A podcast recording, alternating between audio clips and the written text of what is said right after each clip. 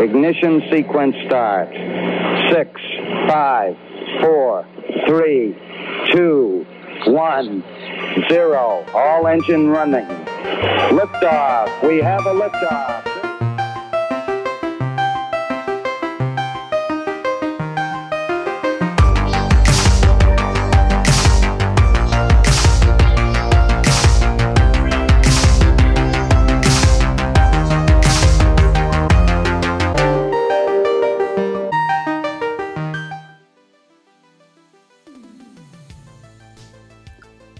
Tal? Bienvenidos y bienvenidas a una edición más del podcast de Top Learner. En esta ocasión tenemos con nosotros al gran Víctor Villarreal, un gran amigo, un gran diseñador gráfico y artista. Y pues nada, ¿qué onda Víctor? ¿Cómo estás? Muchas gracias por la presentación, Emiliano. Este, se me hace un, un honor haber estado aquí en este podcast contigo, Emiliano, y con mi amigo Rick. Me gustan sus podcasts, están con ganas este, en especial porque pues los son muy, muy buenos invitados los que los que tienen aquí, incluyéndome. bueno, este, pues, Me, me, presento. el sí. sí por este, yo soy Víctor Villarreal, tengo 20 años, estudié la carrera de diseño gráfico y voy en quinto tetramestre. Y pues a Emiliano y a Ricardo los conozco desde que estamos en secundaria. O sea, nos conocemos de vista, pero ya años después ya nos, nuestra amistad empezó a ser más, más sólida, a formarse más. Y así. Sí, Y pues como es costumbre aquí en este podcast, este, les vengo a traer datos curiosos. Les vengo a traer dos. Uno random. Ah, el vato se nos adelantó. sí, porque de, hecho Emiliano me dijo de que no, no tengo datos curiosos, ya, ya ven cómo nos falla con eso, entonces, qué bueno que hay alguien preparado aquí. No, sí, no se puede, chicos. Salió eh, les, tengo dos, les tengo dos datos curiosos. Uno random, que les va a sacar de onda. Y el segundo, que tiene que ver con el, con el tema, para irnos metiendo. Para calentando, el hielo. Qué bueno. Primer dato curioso. A ver. Primer dato curioso. Si uno cuenta cuántos chirridos hace un grillo en 15 segundos, esa cantidad le sumas 37, es un estimado cuál es la temperatura en Fahrenheit. O sea, a ver, si cuentas cuántos chirridos en cuánto tiempo dijiste? En 15 segundos de un oh. grillo. Mira, nada más. Esa o sea, y eso significa que si hace. O sea, entre más calor haga, más chirridos va a ser. Oh. ¿Y hay algunas razones por qué lo. O sea, por qué entre más calor hace más chirran? O como se le diga. Fíjate que, o sea, no investiga al fondo sobre eso, pero pues los chirridos de los, de los grillos es como se comunican, básicamente. Más que nada es como, como cortejo de apareamiento. Entonces no sé específicamente en qué afecte el calor, pero pues básicamente mientras más frío haga, menos, menos bits per minuto tienen. Y ya básicamente es eso, pues para, para, los, para que el público de repente pele el ojo y diga, ah, ¿qué es eso? El segundo dato curioso es, como ustedes sabrán, el tema que vamos a ver hoy es sobre la creatividad, parte 2. Entonces, este, un, las personas son más creativas cuando están cansadas. Y yo puedo asegurarlo que a mí me pasa mucho eso, porque a mí de repente me llega la inspiración a las 2, 1 de la mañana y me desvelo ahí dibujando, haciendo diseños, porque me salen a, esa hora. O sea, antes no puedo, de que estoy a las 5, de que sí tengo ideas o así, pero de repente, es, de repente me llega la inspiración así cañón, se me prende el foco y veo todo claro, porque hagan de cuenta que hace dos días estaba diseñando un, logotipo y yo de que no, no me salía, no me salía, le estaba intentando, intentando, intentando y a las 4 de la mañana ya me, se me prendió el foco y dije, ah, con ganas. Y trabajé una hora, me dormí a las 5, pero no, hombre, buenísimo el, el, el logo. Mi cliente también Esto explica muchas cosas. Esto explica por qué en prepa te quedabas dormido ahí en medio salón. ya me acuerdo. Y de hecho. Todo es por un porqué, Rick. Estás por un porqué. No, sí, sí. Ya tiene sentido todo. Trabajador el muchacho. Y de hecho, hablando de datos curiosos, me acabo de dar cuenta que efectivamente a, mí me tocaba el dato curioso, a mí, ya no. Ya me acordé que en el episodio pasado estábamos hablando de. de ¿Cómo se dice? De barcos. Sí, por eso me hizo raro que ya me estuviera reclamando. Mira, nomás se quería justificar conmigo. No, pero afortunadamente vino Vika a salvar el día. Sí, Víctor estuvo Y, y con buenos datos curiosos. Sí, pues también Es- eso es tiene que ver con probable. eso que dices, volviendo a tu dato curioso, pues también tendría que ver un poco con la, la presión del tiempo, ¿no? De que, pues, de que dices, de que, bueno, chin, ya dentro de pocas horas tengo que entregar tal diseño y como que ya te pones a jalar más intenso, ¿no? También podría ser como parte de... Fíjate que el trabajar bajo presión, eso este, varía mucho entre persona y persona, lo- lógicamente. ¿A ti Pero pues siento que muchas veces uno cuando está bajo presión, a veces las ideas van surgiendo, pero también me pasa a mí, a mis amigos, hasta mis maestros diseñadores, me dicen, no, yo me duermo hasta las 3 ahí tra- trabajando, de que no manches, de que soy igual que ellos, ya me siento en casa casi, casi. Este, y así, o sea, es, es algo que tiene que ver mucho con la hora, o porque estamos cansados, o no sé, pero es, es algo muy real y que pasa. Sí, de hecho, tiene sentido porque. Sí, sí, sí me escuchó. Ay, que no sé sí. por qué estaba escuchando ahorita. Pero bueno, sí tiene sentido porque eh, yo he leído que sobre todo cuando ya estás en un modo, como dices tú, cansado, sobre todo cuando ya estás dormido o en sueño profundo, es cuando el cerebro empieza a hacer como que conexiones eh, neuronales, porque pues tú durante el día estuviste pensando o estuviste haciendo cosas y es donde estuviste pues como que reforzando ahí partes del cerebro, pero en la noche o cuando estás ya descansando es cuando esas conexiones se fortalecen eh, por los procesos que tiene el cuerpo. Y entonces ahí es donde empieza a hacer conexiones de a lo mejor con algo, una parte del cerebro de acá con una de atrás y ya como dices tú te salen las ideas. Sí, pues por eso mismo cuando te estás relajando o algo así te llegan las, las ideas. A mí, por ejemplo, en la regadera es cuando muchas veces mis mejores ideas ahí surgen. De que estoy ahí a medio concierto enfrente de todos los shampoos y es como que, ah, mira, hazlo así o y llega la idea chida, ¿no? Bueno, al menos en mi caso, pero no sé si ustedes... Eres como el, el Doc Brown. ¿Quién es Se le ese? ocurrió la... el- no, de la de Volver al Futuro, Doc. El Doc. ¡Oh! se, le ocurrió, se le ocurrió la máquina del tiempo en la... En, En la regadera. no, en la Pero regadera, él, pero- él se golpeó con una... Ajá, se golpeó. Pero pues al final creo que fue ahí en el baño. Entonces, Sí, gracias por la comparación eso con el Doc pasa. Brown. Eso a mí nunca me ha pasado con lo de la, la regadera. O sea, yo cuando voy a bañarme, pues me baño y ya, o sea, casi no pienso cuando me estoy bañando. Pero que sí, es que sí, o sea, cuando a veces, a veces de repente, yo no batallo en dormirme por lo general. Pero, o sea, hay veces que mi cerebro, Sí, sí te creo.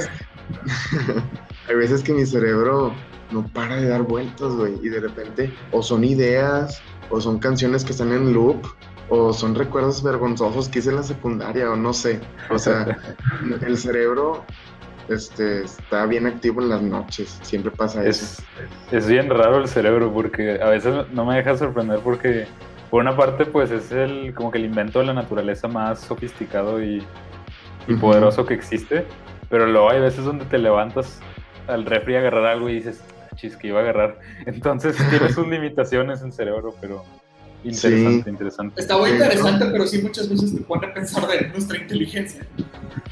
Sí, de hecho, aprovechando que Emiliano tocó un, un punto muy importante y que tenemos aquí a un psicólogo futuro, bueno, un futuro psicólogo, es que el cerebro, a pesar de ser una máquina tan sofisticada, tan increíble gracias a la e- evolución de la naturaleza, a la vez es algo tan predecible. O sea, ¿por qué creen que los dis- dis- diseñadores, los diseñadores gráficos a la hora de hacer campañas o hacer marketing, ¿por qué creen que existe la psicología de color? Porque el cerebro, al ver ciertos colores, en el subconsciente reacciona de, cierta manera. Y o sea, dices tú de que, o sea, bueno, ¿por qué creen que existen los, psi- los psicólogos? Porque, porque aparte de que el ser humano tiene que estudiar todo, porque somos seres curiosos por nat- naturaleza, este, pues también el, el estudiar el cerebro humano vas escondiendo, digo, vas encontrando sus trucos o sus, o sus, sus cheats, por así decirlo, de que los, los diseñadores gráficos, lógicamente, como son estudiados o porque tienen experiencia, no arrojan colores a los sonso, no, no arrojan imágenes a los sonso o tipografías a los sonso. O sea, todo tiene un porqué. Por ejemplo, o sea, o sea, no creo que que se te antoje mucho o que, no sé, digamos que, no sé, yo quiero comprar pañales, pero en, la, en, la, en el empaque del pañal viene fuego o cosas así que nada que ver.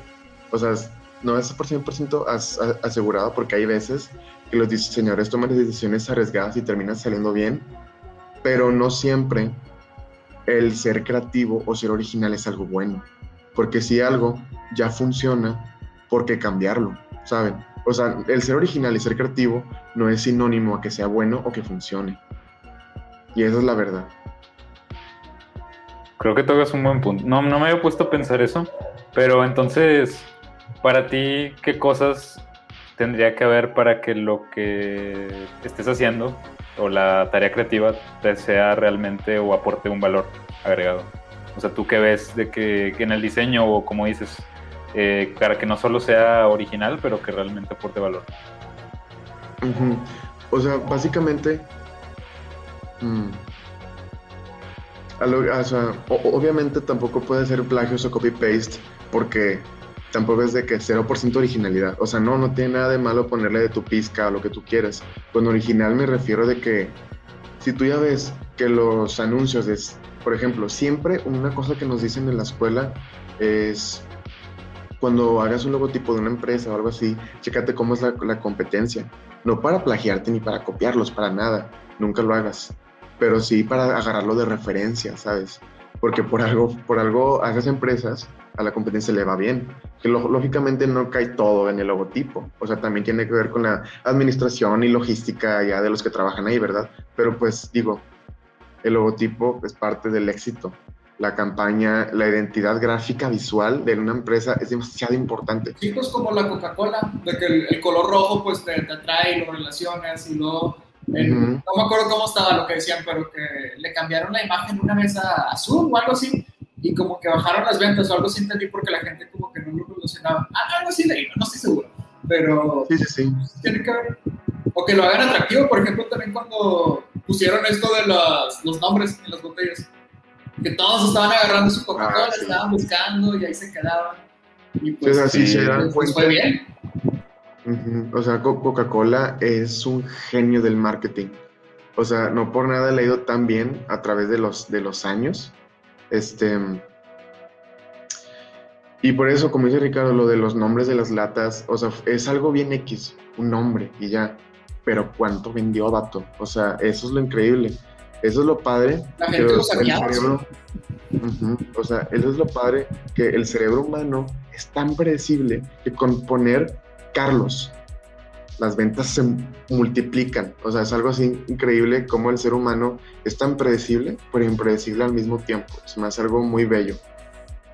Sí, aparte, creo que un poco relacionado con lo que dices, y a lo mejor no sé si te ha tocado ver esto en clases o, o escuchado de algún lado que se toca en diseño, pero que se le pone mucho énfasis ya a las marcas, o sea, porque ya la gente no, o sea, como dices tú, la gente es muy predecible y, más que actuar de manera racional, a veces actuamos pues un poco más por instinto, por lo que ya conocemos y parte de eso, pues por eso es tan importante la cuestión de la marca, o sea, tú no compras, o sea, tú compras un celular, si tú compras un celular Apple, mucha de esa cuestión de por qué lo compras es la marca, ¿no? O sea, porque tú conoces que la marca tiene asociados ciertos valores, ciertos eh, ideologías que a lo mejor que tú concuerdas con eso, ¿no?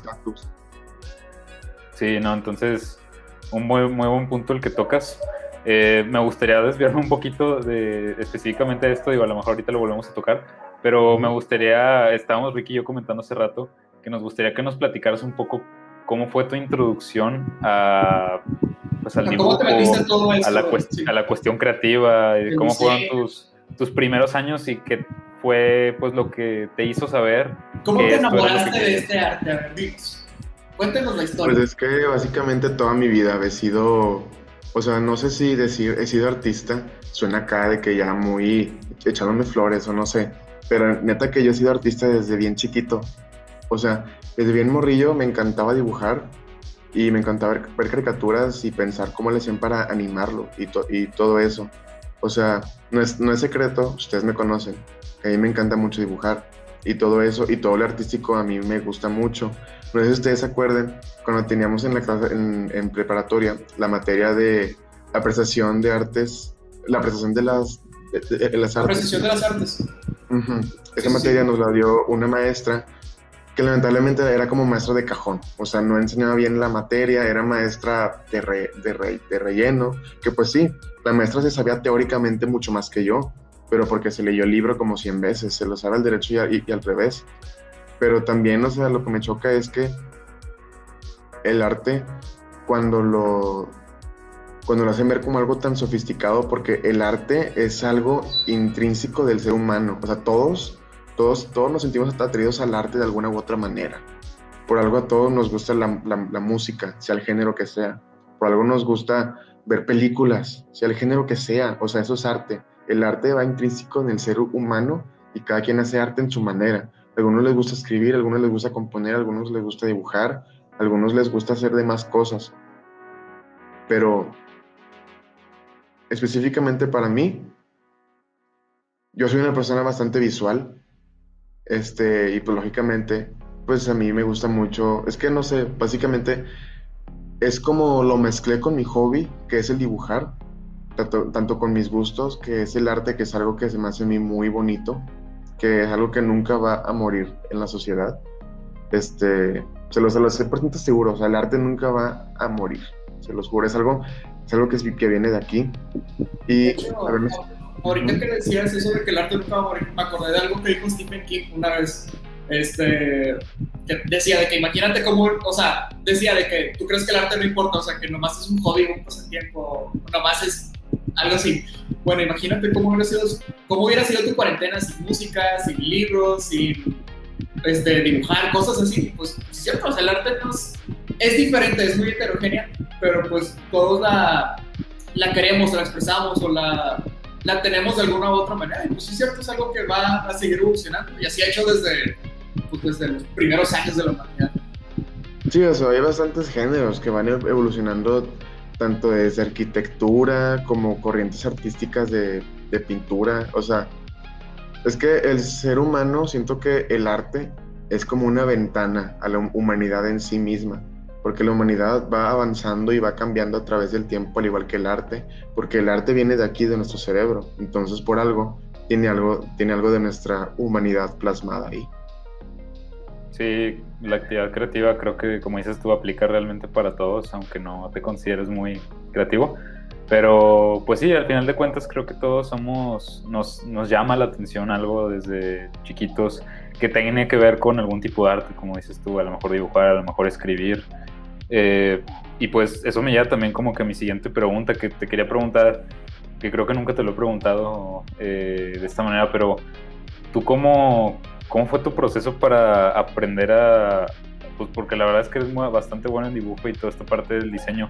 O sea, los, tus primeros, sé que ahorita estudias la carrera, pero tus primeros años, eh, ¿te enseñaste tú solo? ¿Fuiste a clases? ¿Tuviste algún mentor? ¿O, cómo fue ese proceso para ti de ir mejorando? Sí, fíjate que de chiquito sí me metían a clases, pero yo sentía, no tanto que no aprendiera porque yo fuera un crack, porque la verdad es que no, pero siento que en el arte siento que a veces aprendía más por mí mismo, porque sentía que me querían llevar hacia, cierto camino y yo decía que no, yo quiero mi, mi camino, o sea, yo quiero ser, hacer mi propio arte, mi propio todo. Entonces, pues, sí, recibí clases que sí me ayudaron para cosas fundamentales, pero me terminé saliendo porque, en pocas palabras, todo lo que sé es como 80% autodidacta, este, 20% maestros y tutoriales de YouTube, básicamente. Este, Sí, a prueba de error se aprende mucho, se aprende mucho, sí. Sí, a prueba de error, a prueba de error, por supuesto. O sea, uno cuando es artista o cuando diseñador, lo que tú... Bueno, esto, esto aplica para todos los, los, ámbitos, ¿verdad? O sea, cuando vas empezando la vas a cagar, la vas a regar muchísimo, te vas a equivocar muchas veces y no, no te va a salir nada bien a la primera, ni a la segunda, ni a la décima. O sea, siempre hay que tener, ser pacientes y ser muy apasionados con lo que te gusta porque muchas veces nuestra motivación viene de nuestros, de nuestros logros previos. ¿Sabes? Porque si estás perdiendo y perdiendo y perdiendo y perdiendo y perdiendo en un partido de fútbol o no sé, pues una persona se va a hartar y dice, no, ¿sabes qué? Ya, a la fregada, ya no, ya no me siento motivado. Es por eso que muchas veces los artistas se les, se les, se les tiene muy asociado con la pasión, porque nadie nace siendo artista. Bueno, hay uno que otro que sí, ¿verdad? Pero nadie nace siendo artista. Unos aprenden más rápido que otros, pero eso no quiere decir que ya nace sabiendo cómo usar el pincel. O sea, no, o sea, la misma pasión es lo que hace que la práctica siga y siga y siga a pesar de no tener resultado. Tocas un punto muy importante, Vic, que es ese de que nadie nace así, o sea, no es como que ya, por ejemplo, Picasso, Da Vinci, o sea, todos estos grandes artistas y maestros, pues a, lo mejor sí tienen una cierta inclinación, pero no nacieron sabiendo lo que hicieron o no se vieron con así de la película de, de Rocketman? ¿De quién, perdón? La película de Elton John, la de Rocketman. ¿La vieron, no? Bueno, este, Elton John, cuando vemos en la película, este, o sea, bueno, sí, Elton John tiene, no sé cómo se le diga, alguien que escuche música sabrá mejor que yo, pero tiene el oído perfecto, de que escuchaba cualquier nota ah, y él sin saber tocar piano la podía replicar. Entonces, de que bueno, tiene, si tienes un talento natural, puedes componer muchas melodías y lo que tú quieras, y así era él. Este, pero por ejemplo en la película, bueno, yo cuando menos me di cuenta, porque no sabía su historia, que sí, puede componer melodías muy chidas, pero por ejemplo batallaba mucho con la letra y tenía que, que ponerse a trabajar mucho con eso o inclusive pues contrataba gente para eso.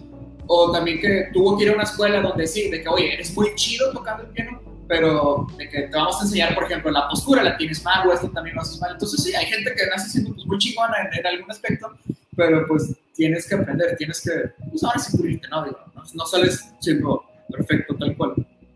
Sí, o sea, uno como artista, debido a la subjetividad del mismo, tienes que siempre estar abierto a recibir crítica, obviamente positiva, a, recibir crítica y a seguir como el mismo ser humano, porque como el arte eh, viene del ser humano, el ser humano siempre va progresando y avanzando, es por eso que un artista nunca se queda estancado, siempre va mejorando. Parte, parte de la cuestión por la que tocaba este punto era porque también te quería preguntar algo al respecto, que o justamente ahorita estoy leyendo un libro acerca, se llama PIC el libro, es acerca de cómo ciertas personas se vuelven las mejores en lo que hacen, ¿no? Cómo es que un ajedrecista se vuelve un gran máster a nivel mundial, cómo es que un atleta se vuelve un ganador de medalla olímpica. Y toca este punto de la práctica que tú decías. Y tengo curiosidad porque pues sé que tú eh, pues ya tienes muy buen dominio en, en lo que haces. Eh, desde temprana edad.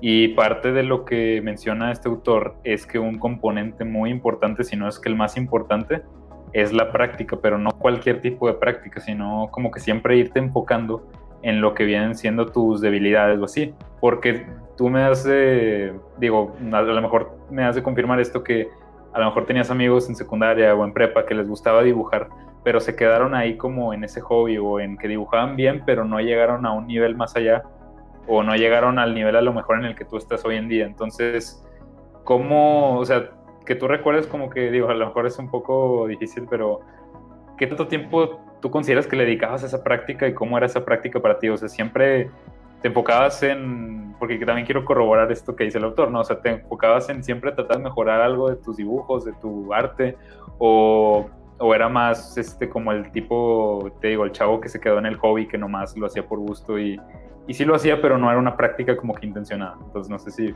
puedes comentar un poquito con eso.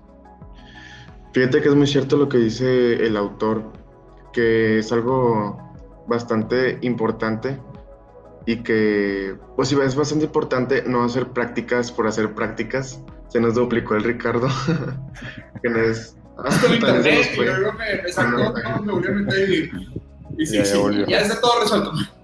Ah, ok. bueno, este, que no está bien hacer prácticas como zombies, de que estar así haciendo lo mismo, lo mismo, lo mismo, lo mismo cada rato, porque esa práctica nada más está haciendo memoria muscular, no estás mejorando. Entonces, muchas veces como artista uno tiene que salirse de la zona de confort que está uno, pues para ir avanzando y seguir practicando. Y pues en mi caso, este, en mi caso, obviamente yo sí practiqué mucho, este, obviamente no me he salido mucho de mi zona de confort por error mío, pero pues yo como artista pues tengo que seguir avanzando, ¿no? Entonces ahorita el Víctor, artista del día de hoy, no va a ser nadie comparado en unos meses o años, ¿sabes? Entonces yo en mi experiencia propia soy bueno dibujando por el misma habilidad que tengo, tanto como la práctica que tengo.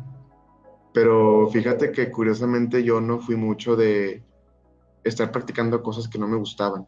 O sea, yo, yo nada más dibujaba cosas que me gustaban y ya, pero yo nunca o casi nunca hacía cosas de que, ah, pues a mí me choca dibujar casas. Voy a dibujar una casa para saber cómo hacerlas. No, o sea, yo cuando dibujaba, bueno, cuando dibujo, dibujo porque lo hago para disfrutarlo, no tanto para mejorar. Pero pues ahorita en estos tiempos, ya que es muy necesaria mi habilidad de dibujo, siento que sí tengo que ir mejorando eso. Y es que aparte también eso de estar practicando tus cosas en las que, vaya, tus, tus fallos o tus puntos débiles, también te da la oportunidad de reinventarte. De que, por ejemplo, un actor a lo mejor dices de que Adam Sandler pues hace películas de comedia y lo que tú quieres, pero si te pones a, checar sus películas, tiene alguna que otra que es como que, oye, yo no sé que Adam Sandler pues es un actor también que hace buenas películas dramáticas. O el otro día Taylor Swift decía de que, que las mujeres, o sea, las artistas mujeres se tienen que reinventar muchísimas más veces que un hombre.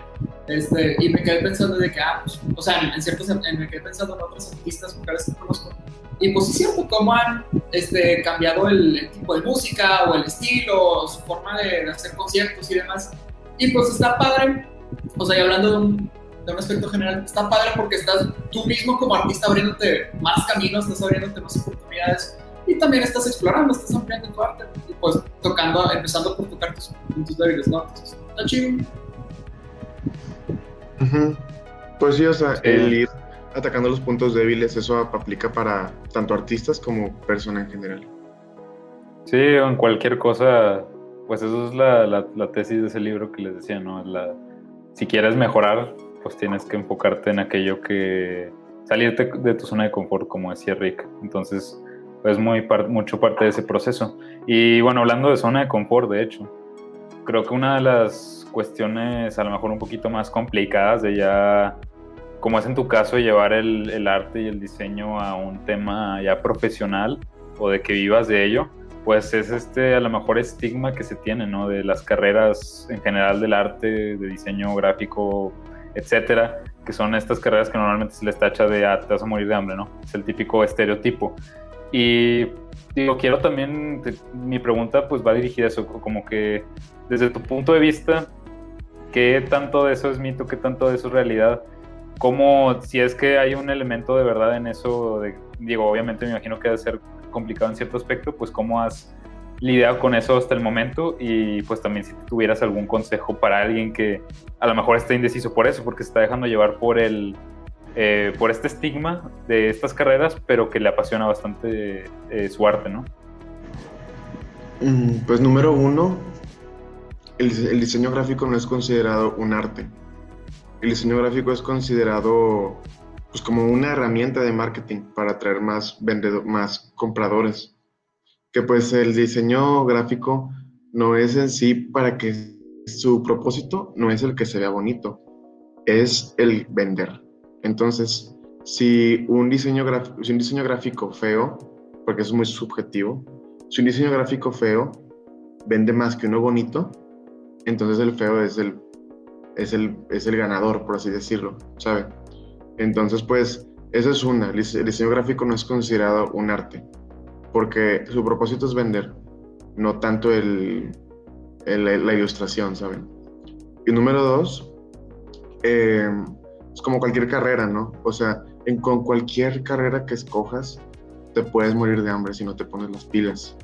Este, ahí no es solamente de diseño gráfico, aplica tanto para contadores, abogados, biotecnólogos, biomédicos, todos. O sea, si no te pones las pilas, te vas a morir de hambre, en cualquier aspecto. Porque la, la, competencia está cabrona. En especial con los, con los diseñadores gráficos como nosotros, hay muchísima competencia en los diseñadores gráficos. Este, entonces, hay chavos y chavas que son mejores diseñadores que yo mil veces y tienen 17 años y pues ya tienen sus clientes y, la cosa, ¿saben? Entonces la competencia, y ya hay miles de ese tipo de personas en todo el mundo, hasta en México. Entonces la competencia está horrible en, diseño, en el diseño gráfico. Entonces, si, si tú no tienes algo que aportar al mercado, es muy difícil que, que te mantengas a flote o que vayas mejorando constantemente. Porque si eres un diseñador gráfico, si eres un diseñador gráfico típico, pues te vas a quedar estancado, hasta no vas a avanzar y vas a ir en declive y te vas a dedicar, te vas a terminar dedicando a otra cosa. Pero si tú no tienes una cosa única que ofrecerle, porque imagínate, o sea, imagínate que los diseños son como un producto. O sea, tú a la hora de vender un producto, un cubrebocas o una camisa o algo así que ya exista, tienes que, tienes que, tiene que tener un valor añadido.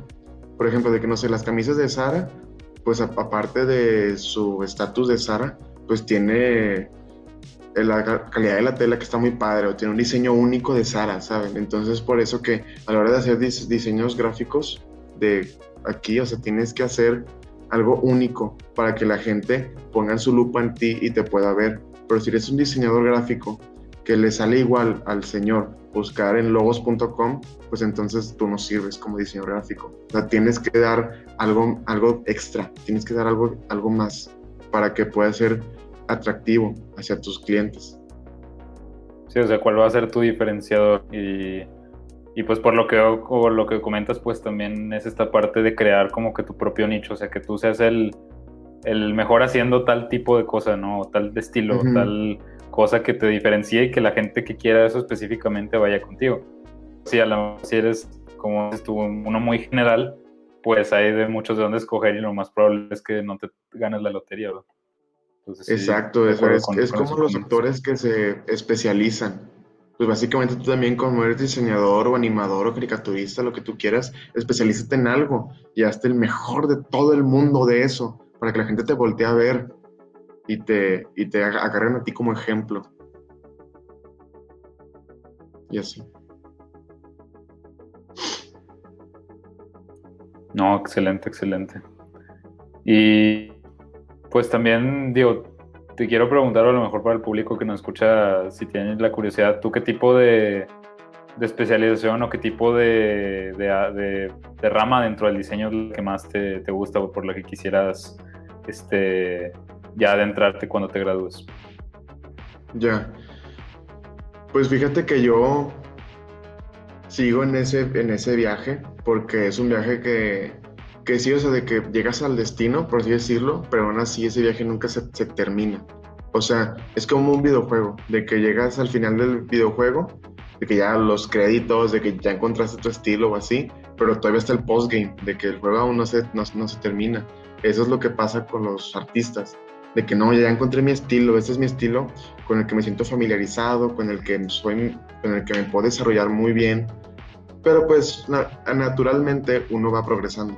Entonces yo siento que mi, estilo es algo más como caricaturizado, básicamente. O sea, el, poner, no, me sé explicar muy bien, no me sé desenvolver lamentablemente, pero algo caricaturizado es con lo que yo mejor me especializo, básicamente. Y ahorita con lo que decías esto de, que terminaste, digamos, tu, tu videojuego, por así decirlo, y luego tienes, o sea, todavía sigues, pues también viene de la mano de que lo que decías hace rato, ah, digo, hace rato de, de, que la competencia, ¿no? Pues de que sí, a lo mejor ahorita digamos que Víctor es un chingón y lo que tú quieres es un mejor diseñador industrial, digo, diseñador gráfico, perdón, este, pero el rato llega otro que te empieza a pisar los talones, entonces también pues viene lo mismo de que, bueno, tienes que, que ir mejorando y no quedarte nada más en, lo mismo. Ya sigo viendo con muchos artistas que que sí, este, eran de tal manera o lo que tú quieras, y pues fueron surgiendo otros grupos y ellos también fueron innovando, fueron pues, para no quedarse, digamos, oxidados, quedarse atrás. Pues exactamente, o sea, cuando está uno en, un mundo tan movido, con tanta competencia, con tanta movimiento, es importante nunca quedarse oxidado. O sea, eso es lo mejor, pues, porque si uno se queda oxidado, pues literalmente el día de mañana, el, día siguiente ya llega alguien mejor que tú, porque cada día, cada minuto hay gente, artista avanzando y mejorando sin descansar constantemente. Porque siempre acuérdate, hay alguien mejor que tú. Tú nunca serás el mejor del, del, mundo. Siempre hay alguien mejor que tú. Y lo mejor es evitar que alguien te, te rebase, ¿sabes? Porque pues lo mejor es siempre estar pues lo contrario oxidado, o sea, está renovado y todo eso, pues para ser atractivo para los clientes básicamente. Oye, Víctor, y a lo largo de tu, de tu digamos, carrera como, como diseñador, este, a ver, como qué serían obstáculos o cosas que, herramientas que tú dirías de que, bueno, yo te, te podría recomendar esto o algo que me he dado cuenta a lo largo del camino es, es esta cosa, como qué serían ese tipo de situaciones o herramientas. Siento que nunca va a estar de más tener una computadora chida. Eso nunca va a estar de más. O sea, eso sí, siempre te va a apoyar mucho. Este, eso es una. Otra, que esto aplica para todos lados, pero más que nada también con, lo del con los diseñadores, bueno, con el medio artístico, es que nunca pierdes la motivación. Porque muchas veces la motivación que uno tiene es lo que hace que uno siga vivo, lo que uno siga en el camino que está. Porque es así, o sea, a veces uno tiende a deprimirse mucho o a desmotivarse y decir, no, la neta, yo, yo no jalo para esto. O sea, yo soy para otra cosa, quién sabe qué. Pero en el momento que algo te sale bien, es como que, ah, ya, con ganas, ya me salió.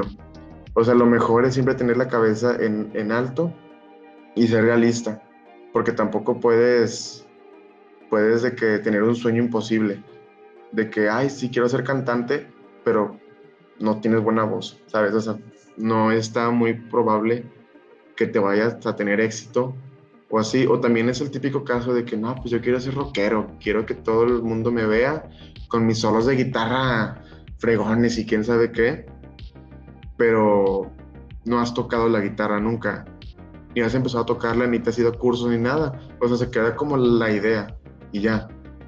O sea, eso es una cosa muy importante porque cada meta que te propongas, empieza el vato y llévala a cabo.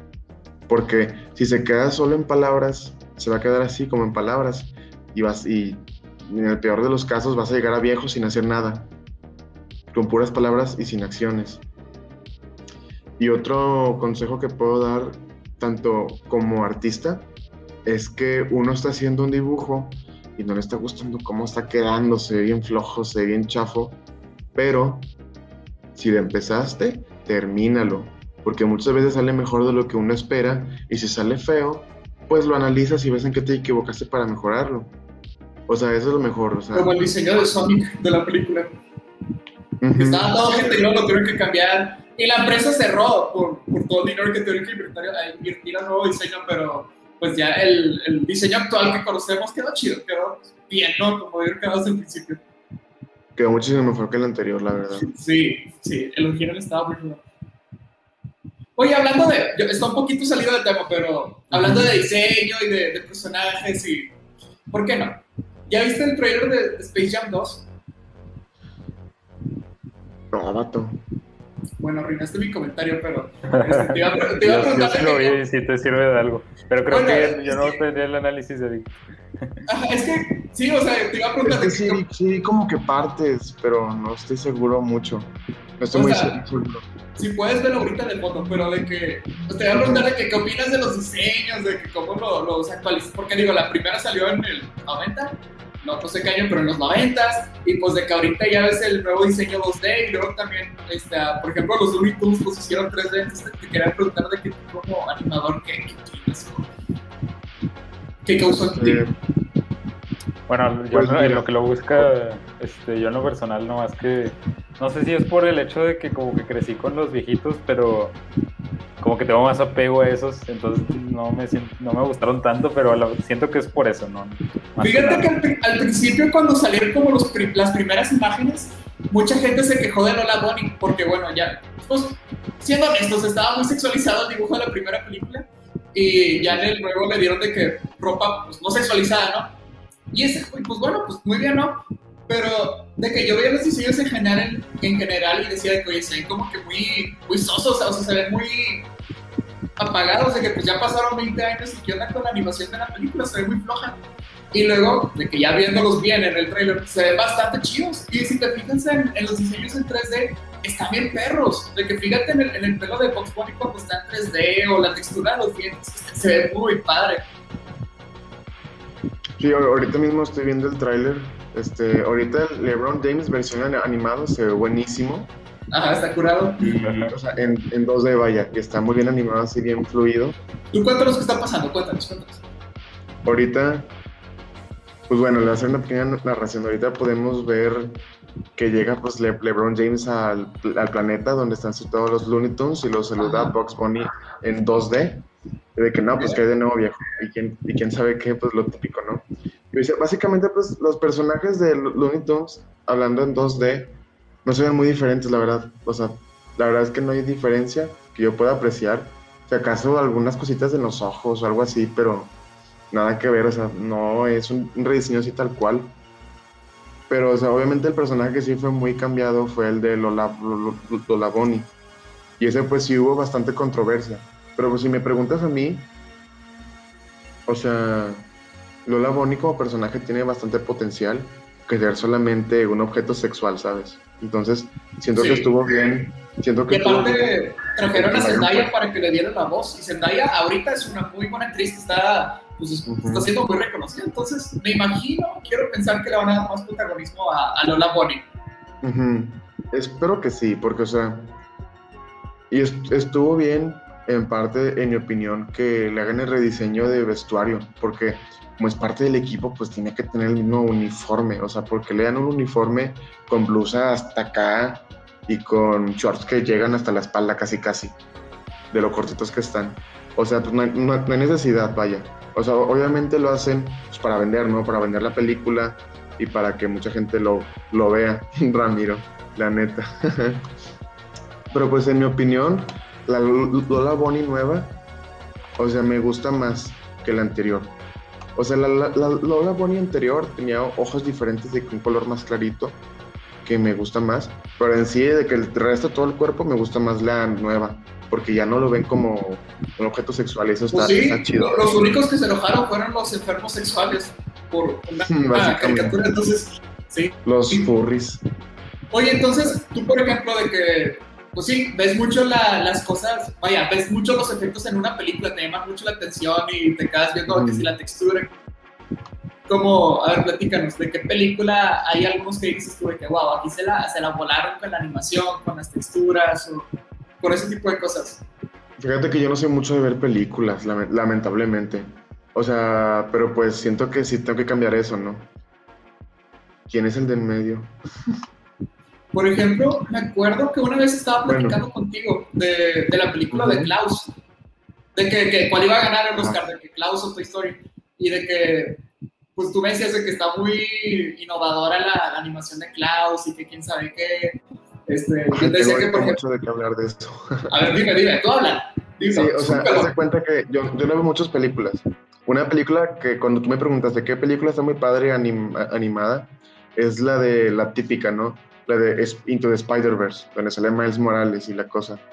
Hay una cosa que está con ganas, que hace cuenta que ustedes se ubican que son los FPS, que son los frames per second ah, los, ok, ok. cuadros, los, los cuadros por segundo que hay en un Ajá. video. Bueno, hagan de cuenta que todos los personajes, o sea, todos los Spider-Mans, sus, mov- sus movimientos eran de 25 F- FPS, que es un movimiento fluido para hacer una animación. Pero el de Miles Morales era de 15. Se veía más, más, más bloques, más robótico que el anterior Ajá. que no se, no se nota a simple vista, pero ya cuando lo pones en cámara lenta como que sí se nota la diferencia, ¿verdad? Ahora lo importante es que en la película, cuando Miles Morales se pone el traje y da el brinco del, del edificio, el personaje cuando ya se convirtió en Spider-Man, Está en Ahora ese sí. momento. en vez de 15 FPS, su personaje cambió a 25 FPS porque ya dio la, e- la, la evolución del personaje. Se me hizo un detalle increíble. Pero bueno, ahora con Klaus, la verdadera razón de por qué dejaron de hacer películas en 2D, como, pues sí, las típicas de, de Disney, las viejitas, y como, ¿se acuerdan de Cusco? El, el, el el- el Sí, el de las Cusco? emperador, claro. Sí, la, la de Disney. O sea, esa fue hecha en 2D, ¿verdad? Animación 2D Sí. y todo eso. Este, pero Pues de hecho Klaus La está, cosa. o sea, el personaje principal de Klaus, es- yo lo vi y dije de que wow, es Cusco pero blanco, prácticamente. sí se parece mucho a, a Cusco con personalidad y todo eso. Pero a Ajá. lo que quiero llegar es que ese tipo de animación, la de 2D, es demasiado cara porque es muy tardada y, y pues sí, es, es más cara. Y la animación 3D es mucho más, no económica, pero pues mira, la gente pide productos así, en friega, una y otra vez, pide y pide y pide y no ¿Es un deja mercado? ¿Es descansar. un mercado? Sí, es un mercado y no deja descansar a las productoras. Entonces, por eso que Disney y las demás compañías empezaron a adaptarse al 3D, que hace que las películas salgan rápido. Sí, que las películas salgan más rápido y sea menos costoso que las que están en 2D. La cosa aquí con Klaus es que los no sé si los de Klaus lo inventaron o lo compraron o no sé, pero tien- tienen un software que hace, hace cuenta que hacen los keyframes de las escenas y los in-betweens los hace el software en automático. Que al- ¿A qué me quiero, a qué me, aquí quiero llegar?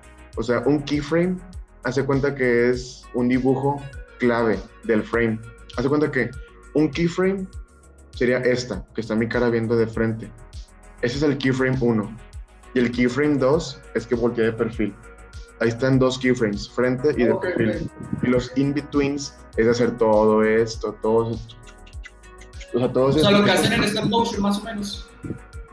no, o sea, hace cuenta que yo pongo el dibujo del personaje viendo de frente y de repente lo pongo el personaje viendo así y así, de que como que un poquito, un poquito salteados los movimientos y el software se encarga de, de crear los dibujos Los saltantes. Oh, Sí. Y eso ahorra muchísimo tiempo y dinero. Y además, siendo que han visto, no sé, que las locuras del emperador, Sí. este, el libro de la selva, Blancanieves, las películas en 2D de Disney. Si se pueden dar cuenta, esas películas, el fondo está súper detallado, bien bonito, el bosquecito con la luz del sol, el, el venadito ahí de fondo, pero los personajes están un color plasta, si acaso una sombrita ahí de que de curva. También pasa con los, con los animes Ah, muchas veces. La cosa Oye, pues. eh, Ah, perdón, dime. la te- cosa es que con Klaus también tenían otro programa que tú le ponías un color el programa se encargaba de seguir coloreando los otros frames en automático. Entonces de que tú hacías un de que tú hacías un color de que así de que no color aquí con luz aquí a frente, aquí blanco aquí y el programa se encargaba de agarrar eso como referencia y de ponerlo en los siguientes frames autopintándolo. Y así, o sea, neta que la película de Klaus, siento que yo es el inicio de muchas películas en 2D que van a venir más adelante porque lo acaban de ser mucho más económico el, el arte en 2D, que es bastante carismático. De hecho, ahorita que decías eso me acordé. Digo, nunca asocié el pensamiento, pero ya que lo dices, tiene mucho sentido, ¿no? Porque estaba viendo que en películas de Disney, viejitas, de que por ejemplo el libro de la selva o eh, Ujú. Winnie Pooh y demás y demás, este, decían que reutilizaron como escenas. De que si tenían a Christopher Robin caminando por ahí, bueno, lo usaban ese segmento con Mowgli, de que en vez de ser Christopher Robin caminando, era Mowgli caminando por otro entorno, ¿no? Y que se ahorraban Sí. mucho tiempo. Es como que, wow, pues tiene sentido, ¿no? Entonces sí, me imagino que era retardado sobre todo. Sí, de hecho también el baile con el príncipe de La Bella y la Bestia es el mismo que el de la Cenicienta, si mal, si mal no recuerdo. De que están así dando vueltas y todo eso. Que por cierto, el estilo de dibujo con el que utilizaron para hacer eso, muchas veces las animaciones en las que está alguien bailando o así, es que graban a alguien bailando en la vida real y lo calcan.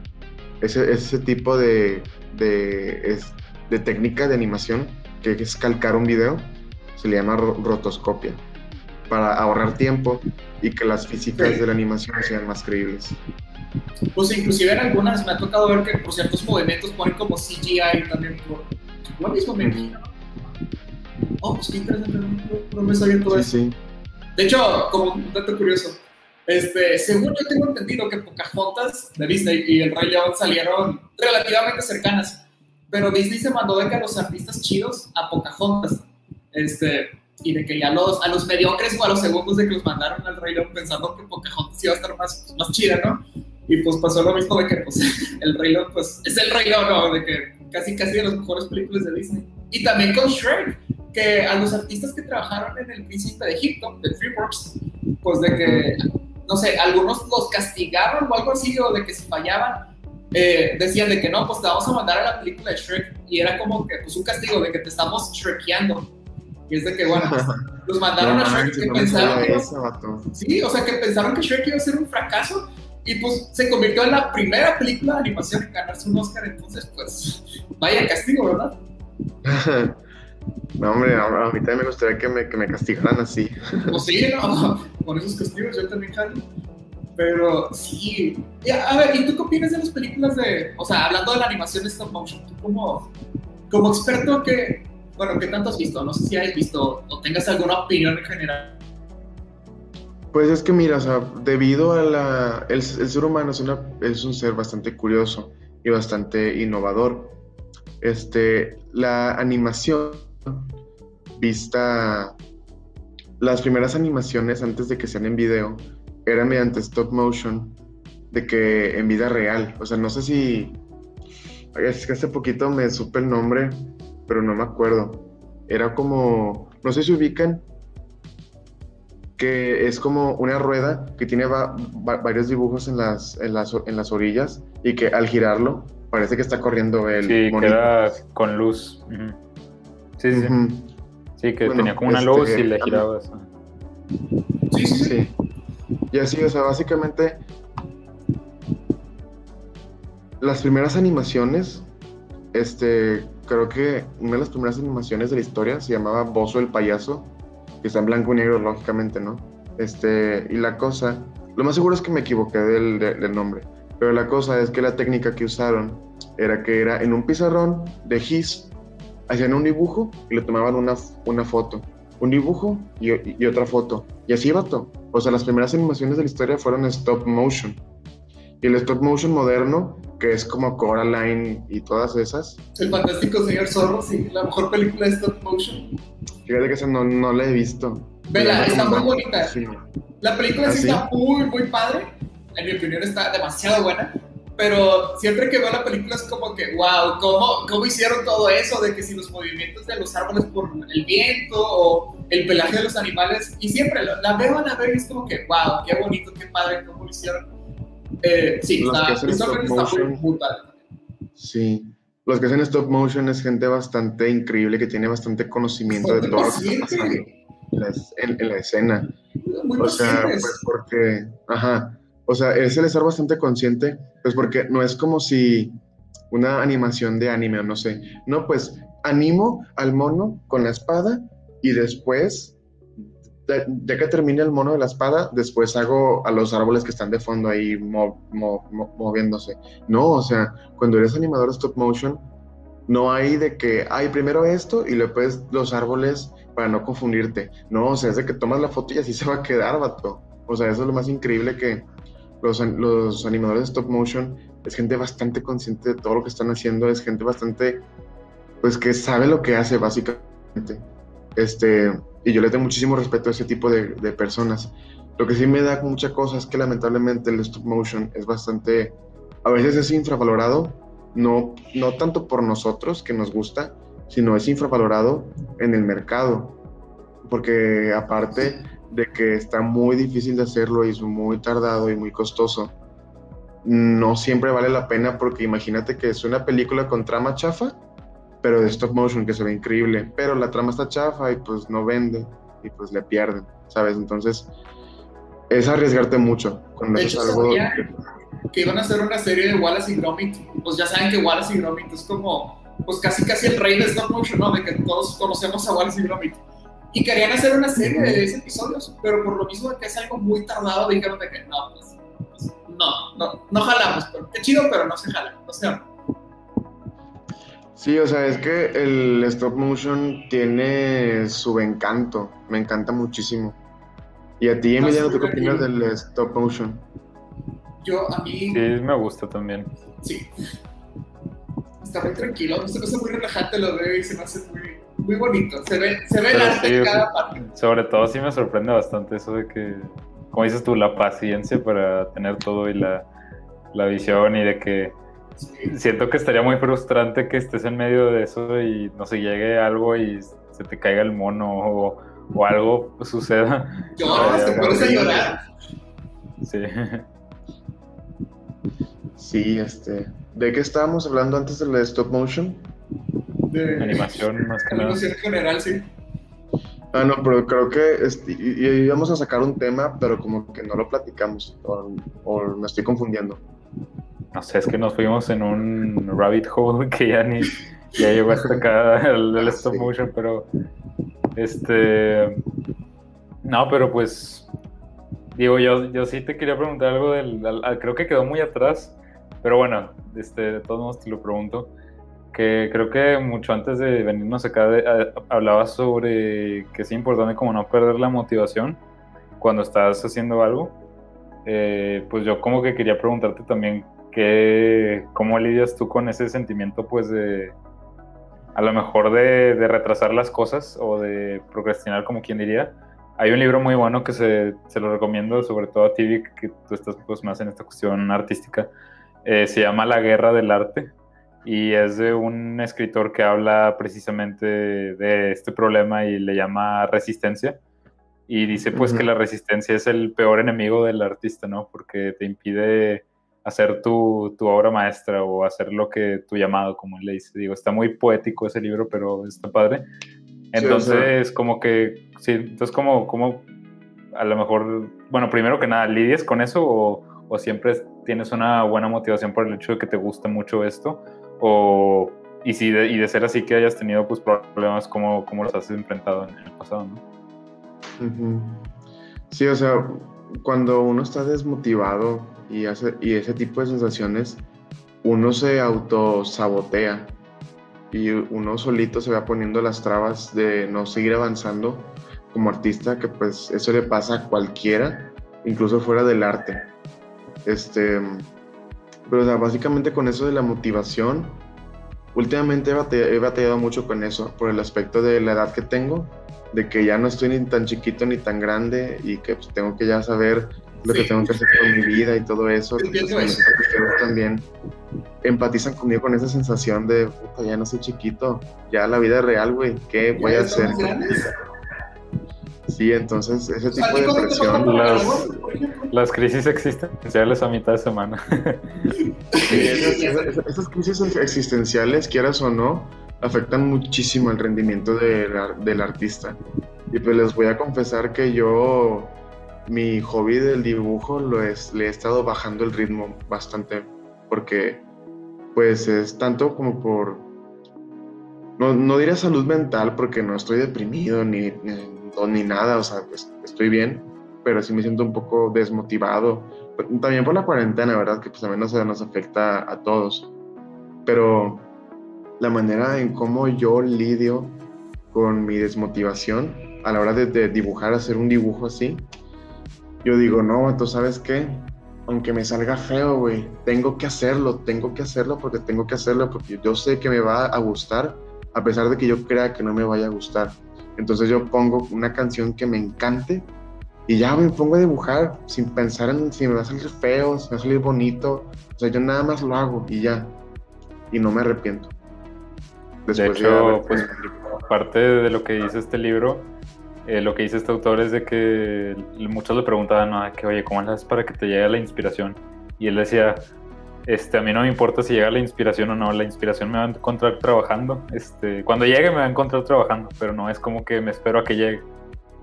Sí, de hecho es algo súper real, porque, o sea, nunca en mi vida me ha pasado que, no sé, llego de mi casa y luego después, ay, sí, voy, voy a dibujar. Ay, ya sé, vato, voy a hacer esto y esto y esto. No, o sea, como al tercer segundo, como al segundo dibujo o a la mitad del primer dibujo, es de que, oh, sí, le, pongo eso, le pongo lo otro. O sea, siempre tienes que empezar, porque la inspiración y la motivación llega después, a mediados o hasta casi el final, güey. Pero de que llega, no es, bueno, es que no, no siempre llega, pero cuando, cu- cuando llega, no siempre llega des- desde un inicio. Sí, o sea, empiezas y luego ya entras en ese estado de flujo, ¿no? Como dices. Y es que a veces también, inclusive, aunque te sientas como podría ser inspirado, no, no siempre las cosas te van a salir bien. Tienes que que aceptar que va a haber días malos. En tu caso, Víctor, que la mejor que digas de que no, hoy dibujas feo, pero hay otros días en los que estás en fuego y estás dibujando Mona Lisas. Entonces, sí, también Sí. es parte de. Y pasa. Hay veces que es una montaña rusa. Y de repente digo, soy la mera riata, soy el mejor del mundo. Y de, repente al día siguiente, no, no sirvo para esto. O sea, está bien que irregular. mejor lo de- dejo de porque no. Sí, Es ahí- muy pues el chiste es seguir adelante pese a eso. A ver, y Víctor, y tú, por ejemplo, dinos, ¿qué haces tú como para decir de que, ok, me voy a como a inspirar o me quiero como motivar? ¿Tú qué haces? ¿Tienes un ritual como para, digamos, calentar o algo así? O sea, yo, por ejemplo, de antes de ponerme a escribir, este, me pongo un poquito a leer como para calentar, digamos, esa parte de, del músculo creativo, ¿no? No sé si tú tengas algún método Sí. similar. Pues yo para calentarme, para hacer ese tipo de cosas, es de que, uno, la música. Nunca puede faltar la música. La música yo la necesito para dibujar. Porque la música me ayuda a meterme en mi mundo, en mi fantasía. ¿Qué escucho? Bueno, o- ahorita les digo, este, yo escucho música y a veces empiezo a dibujar los onzo, empiezo a dibujar cuerpos, anatomía, lo que se me ocurra, manos, lo que quiera, es para calentar la mano, ¿no? Y luego después ya hago el dibujo, que pues muchas veces para empezar a que te agarres el gusto del dibujo, y bu- dibuja cosas que te gusten, güey. O sea, tú dibuja lo que te gusta, lo que te haga sentir chido dibujar. O sea, no es como que, ah, es que tengo que dibujar un, un edificio de 5000 pisos porque, pues, un dibujo solamente es chido cuando está bien elaborado. No, vato, no, no, no, no, no, estás muy equivocado. Un dibujo es chido cuando lo disfrutas, cuando, cuando te divertiste haciéndolo, cuando lo terminas y dices, tal vez no me gustó, o sea, ta- tal vez no me quedó tan bien como esperaba, pero, híjole, güey, me divertí demasiado haciéndolo. O capaz si te queda chingón y dices, güey, me divertí y me salió chido, pues premio doble. O sea, está muy padre eso, el, pues porque cuando uno, uno dibuja, es como el típico, no me sé la frase, pero es de que no es tanto el destino, sino el viaje. Pues porque a la hora de hacer un dibujo o lo que tú quieras, yo no pinto pinturas así, pero cuando yo llegué a pintar, cada trazo con el pincel lo disfrutaba como ni idea. Es como que sí, sí, sí, y aquí va a estar el cielo y abajo va a estar la tierra y, oh, sí, sí, ay, le pongo un árbol aquí en esta esquina. O sea, ya está de que ahí emocionándote y de que, oh, va a estar bien padre. Y si no me queda como esperaba, es de que, bueno, pues a la otra, güey, no pasa nada. Tengo un chingo de hojas y cinco lápices. Sí, sí la voy a hacer. O sea, de darle, o sea, no hay que desmotivarse. Este, ¿y qué música escucho yo? Depende mucho del mood y depende mucho de lo que estoy dibujando.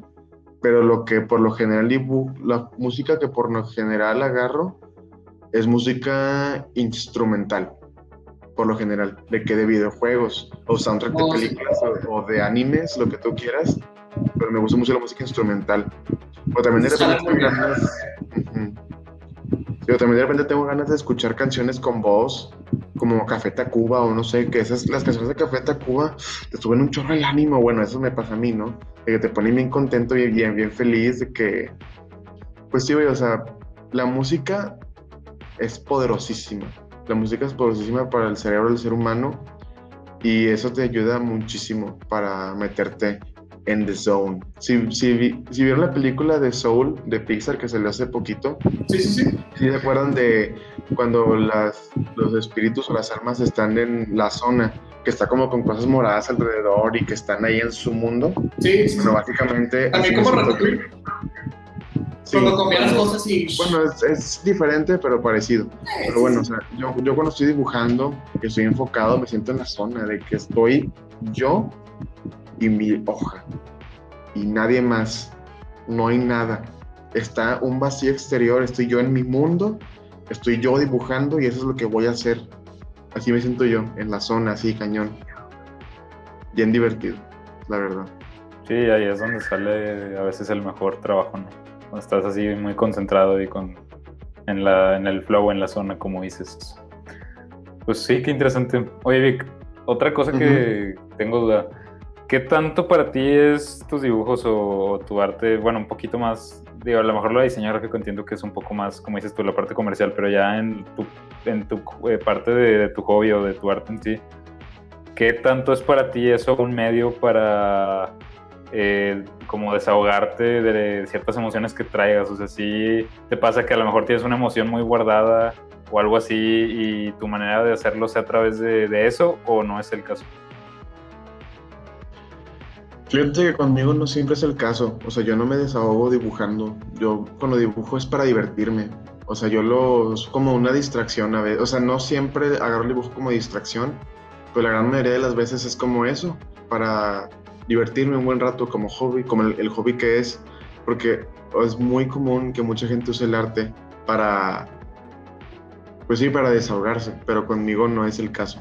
No es tanto así como, como una curiosidad, pero decir, ahorita con eso que decía Emiliano de, de que te desahogas dibujando. Eh, me acuerdo que en una clase de psicoanálisis cuando estábamos, bueno, todavía estamos como, bueno, en mi facultad los primeros cuatro semestres son psicología en general, ya después tu, tu trayectoria. Y me acuerdo que en primer semestre en la clase de psicoanálisis, una maestra nos dijo, vamos a hacer una actividad. Y nos dio una hoja a cada quien y nos dijo, con lápiz van a dibujar era una persona abajo de una nube y estaba lloviendo. Y de que, bueno, ya cada quien hizo su respectivo dibujo y después nos dijo que eso es como, tengo entendido, no estoy muy seguro, pero, y según yo nada más es en psicoanálisis, que al parecer esto es una herramienta para llegar a un diagnóstico. O sea, dependiendo de cómo dibujaste tu dibujo, pues puede llegar un diagnóstico de que si lo pusiste en tal esquina o de que si lo pusiste en el centro o si lo trazaste de que muy fuerte. Yo, por ejemplo, de que lo puse en el centro, lo puse grande y de que pues puse sombreado y demás, ¿no? Y me dijo de que, ah, pues, o sea, sí me puso cara de que, pues, ¿qué pedos tienes, no? Este como que no, no más estoy poniendo sombreados. Pero sí nos dijo de que, o sea, es una herramienta para dar un diagnóstico claro, que se acompaña de muchas otras, porque pues no, no te van a decir de que, ah, por tu dibujo yo concluyo que tienes depresión. Pues no, tampoco, pero este, está interesante. Sí, o sea, hace tiempo que fui con una terapeuta también me hizo lo mismo, de que hiciera tal dibujo, porque pues el arte terapia sí existe.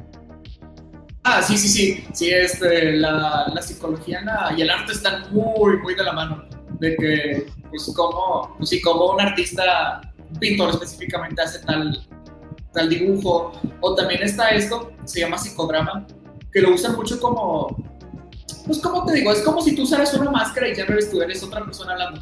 Pero lo usaban de que con muñequitos, de que yo tengo un muñequito, de que un títere de Víctor tiene otro y estamos hablando por medio de esos títeres. Entonces no hay como agresión y estamos de que pues sacando... Emilia, no tienes el micrófono apagado. No, que creo que sí lo, creo que sí lo he visto en alguna película o algo así, lo ah. de las marionetas. Sí, está interesante porque sí es cierto. Es como, pues, como si tuvieras una máscara. No sé, me siento con libertad de hablarlo porque pues no es como que si yo Ricardo te lo estuviera diciendo, es como pues, el de la máscara. No sé si me expliqué. Sí, o sea, sí, sí te entendí. Eh, pero tú, tú qué opinas de eso? ¿Si ¿Sí, funciona o, o cómo ¿Yo qué, qué opino? Yo creo que pues sí, es una buena herramienta para, o sea, sobre todo esto que te decía del psicodrama, digo, no lo he visto mucho en profundidad, si alguien me está escuchando y sabe más que yo, pues, este, coméntenos, este, yo lo vi, este, lo vi muy vagamente y mi maestro estaba muy medio, entonces no, no tengo la mejor información, pero por lo que investigué sí es cierto, o sea, sí sirve muy bien para, porque la gente se siente más segura a la hora de sacar su información, de, de dialogar las cosas, y como es en, en grupo por lo general o en pareja, pues se lleva, sí, es una buena herramienta como para darse la, la, discusión sin que sea agresiva o se sienten como más libres, porque te digo, no son ellos realmente quienes nos están diciendo, sino como el muñeco.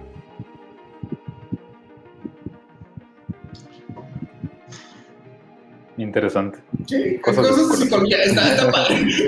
Está, muy, está muy, muy, curioso, fíjate. Está muy curioso.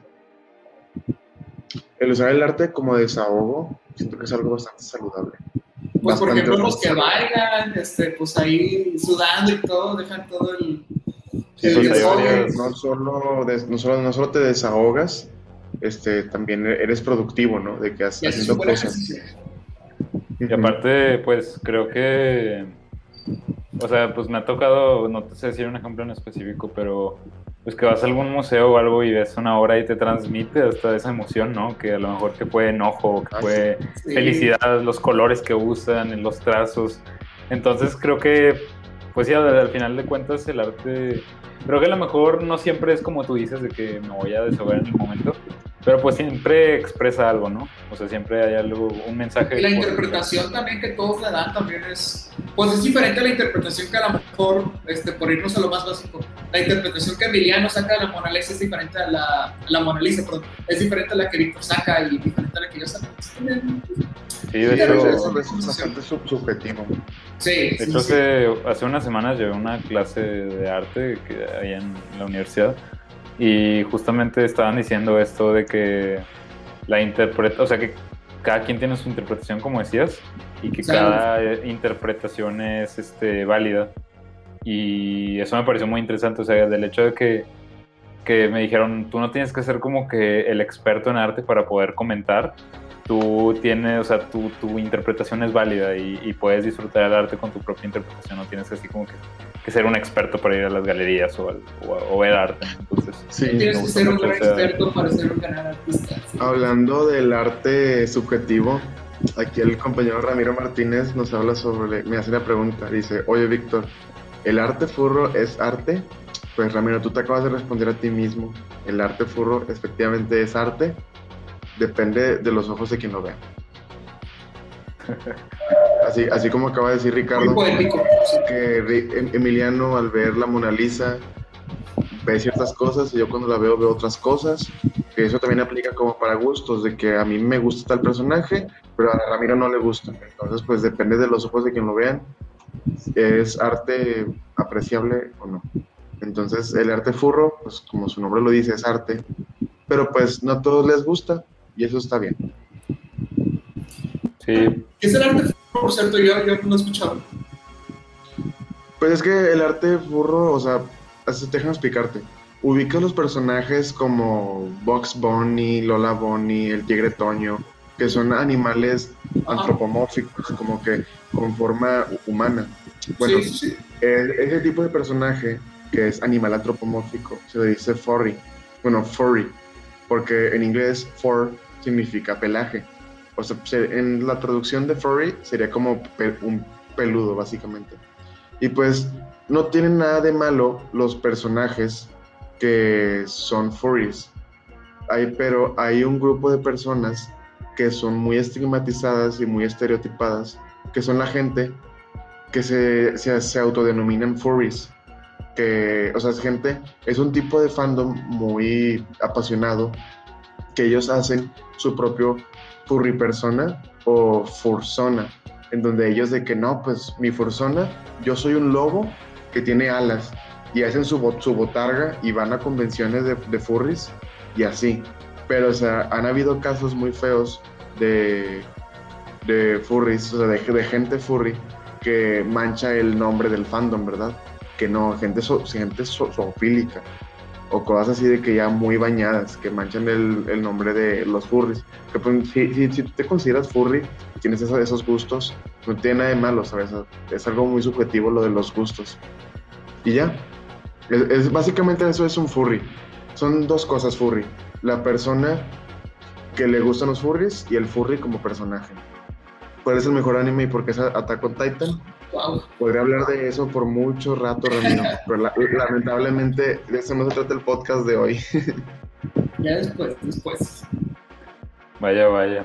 Oye, Víctor, te- este, creo que un elemento muy importante, a lo mejor, de, bueno, yo que te conozco, o sea, aparte de lo que te gusta también del diseño, pues creo que tiene que ver como que con las historias eh, que cuenta, pues a lo mejor el, el dibujo, ¿no? Porque pues puede ser una animación, pero pues eh, también parte de lo que lo hace interesante y, chido es que la historia es la que cuenta. Entonces, ¿a ti qué tanto te gusta? ¿Te, te gusta como que eh, hacer como que historias en tu mente o has escrito algo o, o- te gusta pensar esas historias o te vas más por el lado del dibujo, de la animación? Me gusta pensarlas, pero nunca me he dado la, la tarea de apuntarlas.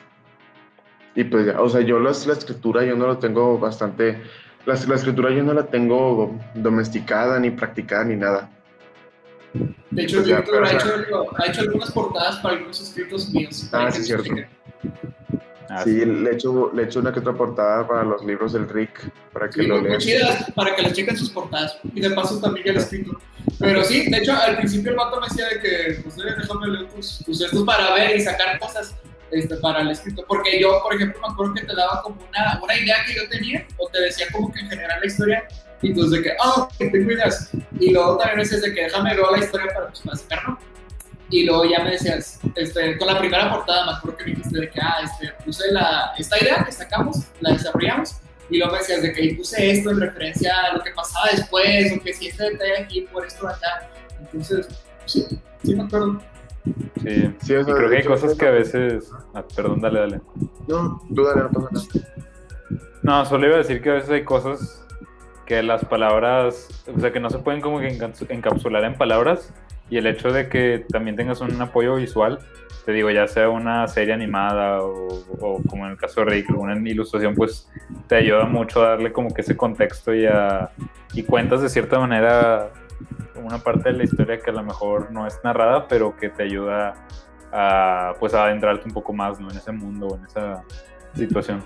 O pues también te dan detalles, por ejemplo, en muchas películas, pues digo, lo que los que saben cine, bueno, los que estudian cine sabrán de lo que hablo, pero lo que vemos en una, en una toma, dice que todo lo que sale en una toma tiene que ser importante. Y por ejemplo, no sé si tú, Víctor, ya has visto Breaking Bad, pero Emiliano no me dejará mentir, de que hay veces en las que las tomas no tienen nada, o sea, no está pasando aparentemente algo, pero de que ya después de esa toma, de que, que está pasando X insecto, o está pasando X carro, o X cosa, o lo que sea, pues tiene que ver, tiene que ver algo con la narrativa de futuros episodios o del mismo episodio. Entonces, también pues, sí, el arte va contando por sí sola algo, de Sí, manera. es- ese, ese- tipo de elementos se le llama foreshadow, que hacen una referencia a lo que pasará en el futuro.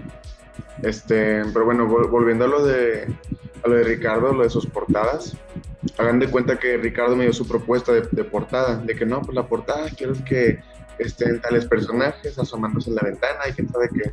Yo dije, va, está bien. Pero luego, luego después dije, no, pues déjame leer el libro de Ricardo. Leí el, el capítulo y dije, ay, si mejor hacemos la portada de esta manera o así, que pues los, dise- los, los diseñadores gráficos,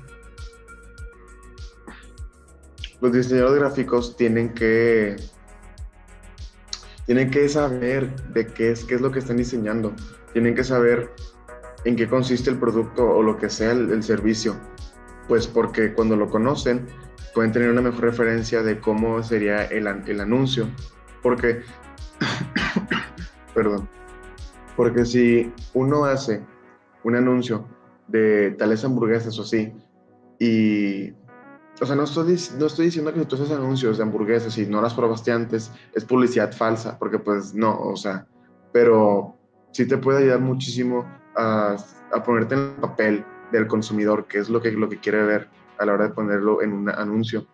De hecho hay una película que está bien padre que se llama creo que se llama Lo que, lo que quieren ellas, que se, se trata de un, de un diseñador, no me acuerdo, pero se trata, es que no, no ¿cuál me acuerdo porque no me sé los nombres, pero se, se trata de un, de un señor bien machista o así que trabaja en una agencia pu- publicitaria y él es muy bueno haciendo anuncios y, to- y todo eso. Y pues él le tocó hacer anuncios de productos femeninos, de que la, labiales, pantimedias, brasieres y cosas así, ¿no? Y pues uno como diseñador no es como que, ah, pues lo ve y ya. O sea, él, y pues me da risa porque hay una escena muy, muy chistosa en la que sale el diseñador poniéndose brasier y como que poniéndose pantimedias y la- labiales para probar el, el, el producto. Que pues de que sí se puede ver como chiste, pero muchas veces es muy recomendable que si vas a hacer algún, algún empaque o algo así de algo, pues conozcas muy bien el, el producto para que, pues sí, para que el diseño sea más acertado a lo que debería de ser.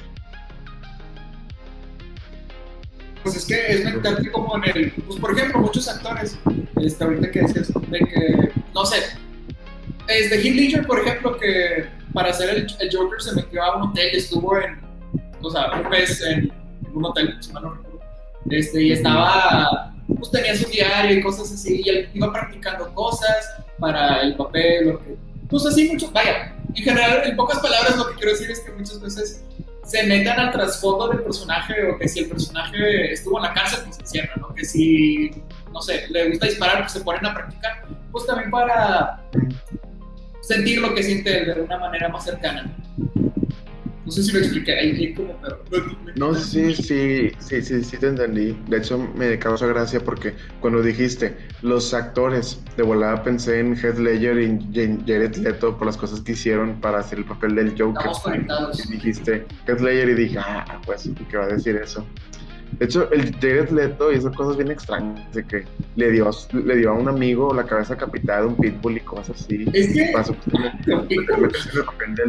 yo sabía que les dio condones usados a alguien del cast, pero es que, bueno, él es un actor de método, se supone que él siempre está como metido en el personaje, eh, lo cual he escuchado que es algo, pues que no está muy chido, o sea, ya, porque se ponen muy piquis o como que es muy molesto tener un actor que siempre está en su papel.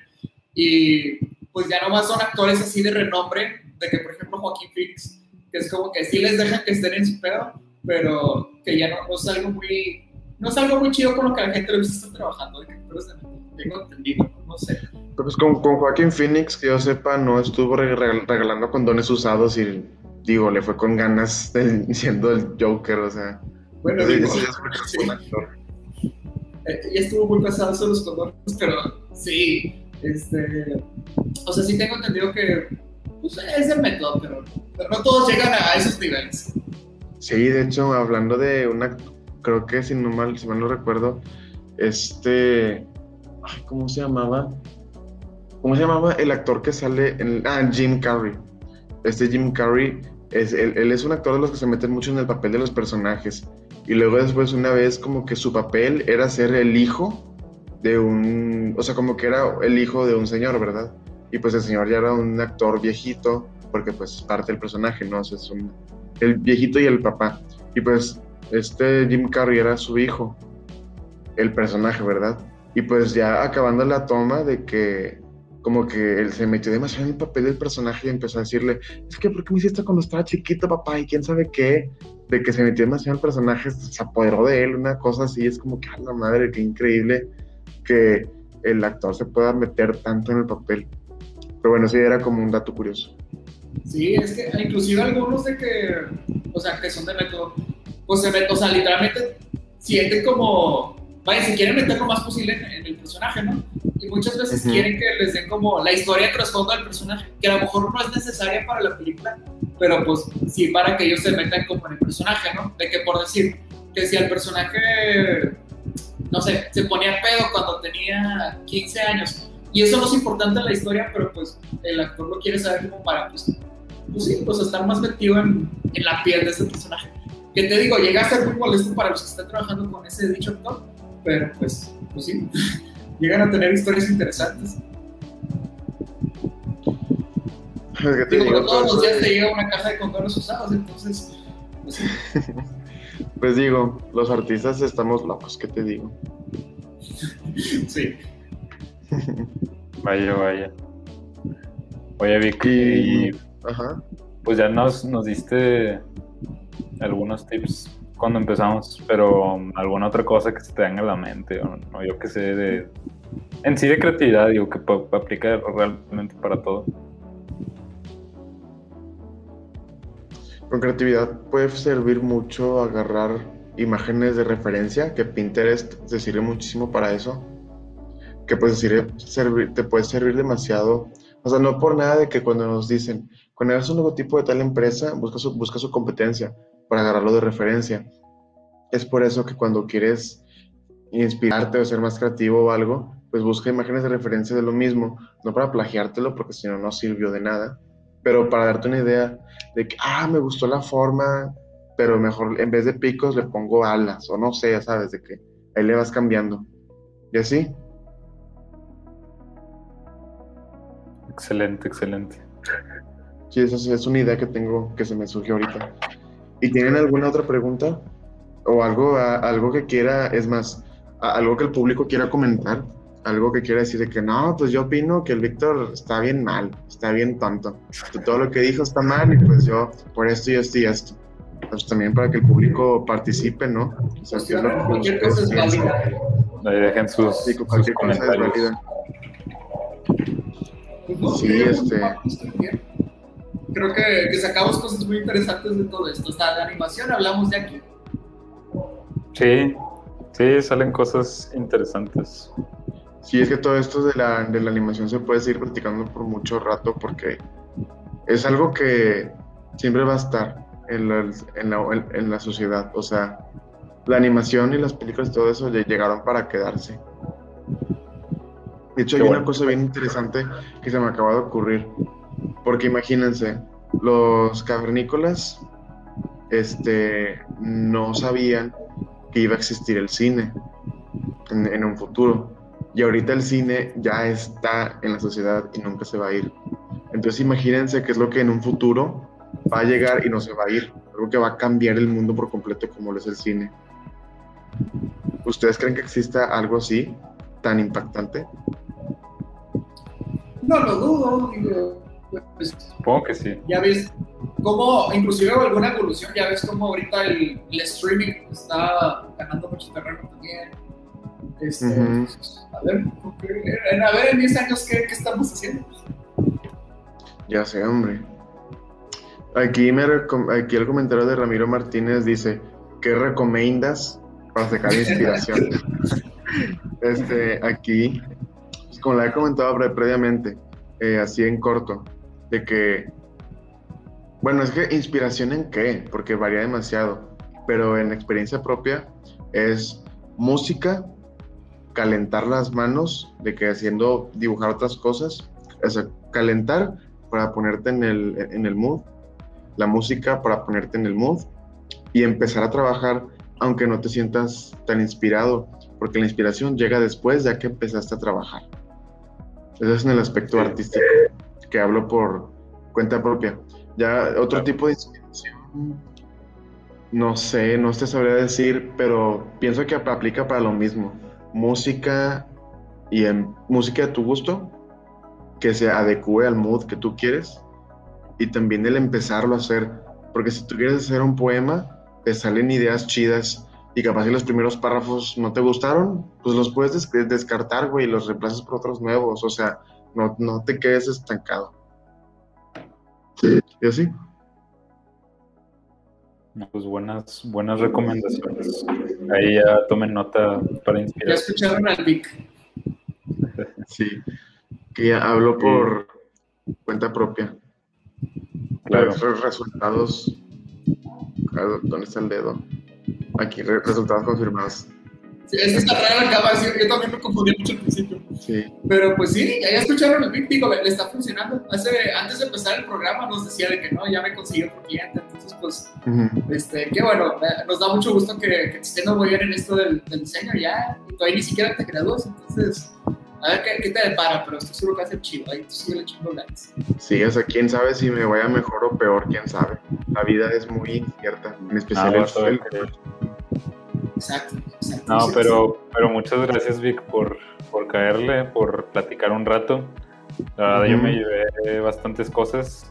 Eh, creo que siempre es bueno pues tener perspectivas distintas.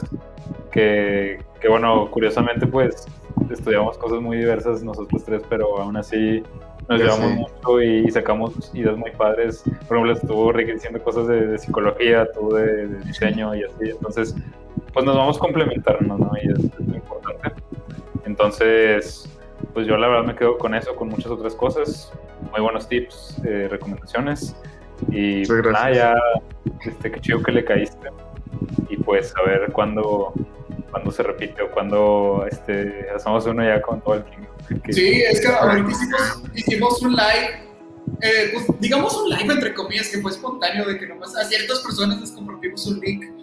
Y aquí unos Ujú. pocos afortunados le cayeron, pero sí, estuvo muy bueno. Pues hasta hablamos de, de las obsesiones raras que la gente tiene por animales. Entonces, qué bien.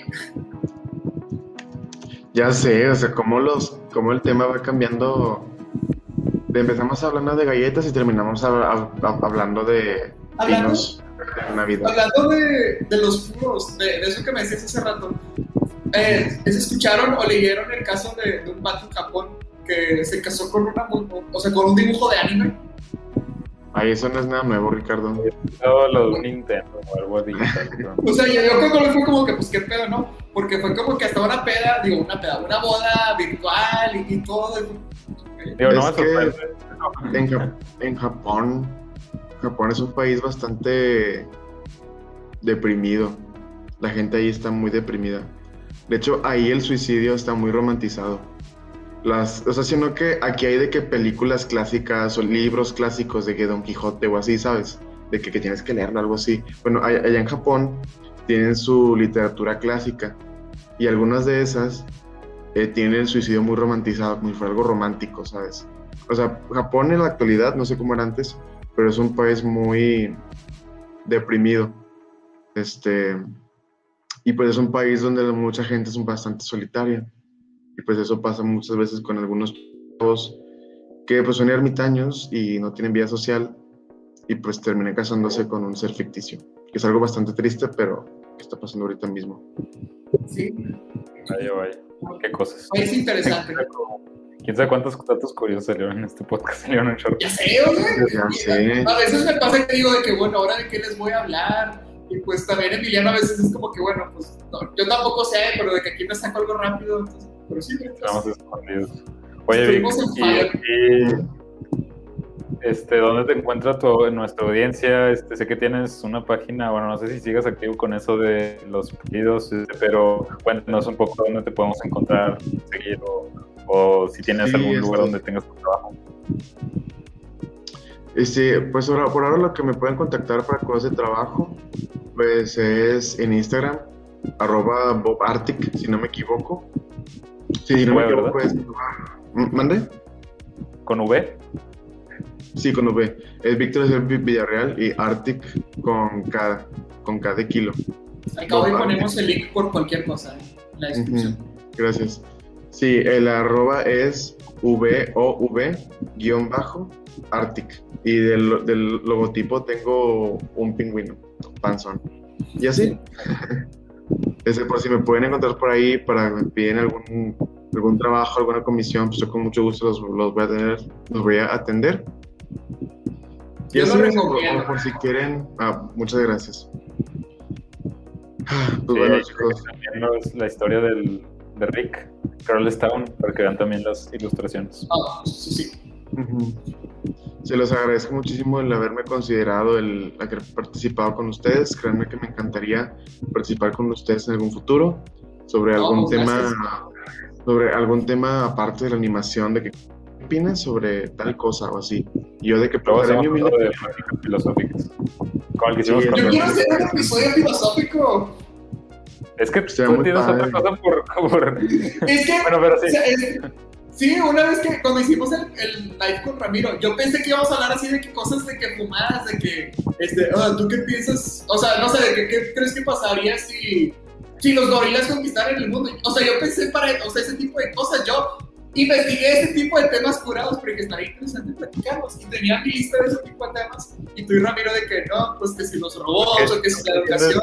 ¿Tú qué entiendes por el futuro de la humanidad, Víctor? O sea, bueno, yo me imaginaba cosas más ah, realistas, ¿no? Es Pero que bueno. cuando, te lo- cuando te planteé ese episodio fue como que sí, hay que hablar de cosas filosóficas, ¿no? De que pues aquí fumadas, pero Entonces, sí.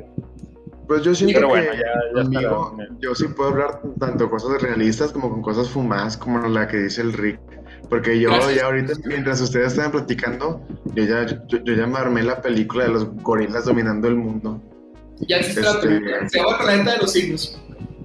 Ah, ya se fueron tres horas de podcast, como dice el Ramiro. Órale, cuatro horas, qué cañón. Vaya, vaya. Yo para la- los Este- últimos 20 minutos me estaba orinando, ya tenía demasiadas ganas de ir al baño. Pero pues sí, yo pienso que el futuro de la humanidad recae en la Oye, usa, educación. us- usa el hack de tener la botellita aquí a las nada, te crees que no hice eso. Ay, no, Qué poco civilizado. No, es que escuché un podcast que también dura como cinco horas y escuché que dijeron ese chiste. ¿no? Pero, Cinco horas. pero vaya, no manches. vaya, vaya. Ahí luego se arma el ya pláticas filosóficas. Con, con- Sí, con mucho gusto los voy a estar acompañando ahí, aportando en lo que yo pueda. Es con humilde opinión, porque no soy experto de nada todavía. Ah, Pero pues, nomás hablamos. Pero bueno, pues gracias por acompañarnos. Este, y no olviden seguirnos en el canal de YouTube o en Spotify, donde estén escuchando esto. Eh, pueden visitar también la página de Top Learner, top-learner.com, para más información. Y pues muchas gracias por escucharnos. Nos vemos hasta la próxima. Adiós. muchas gracias, chicos. A ti por venir.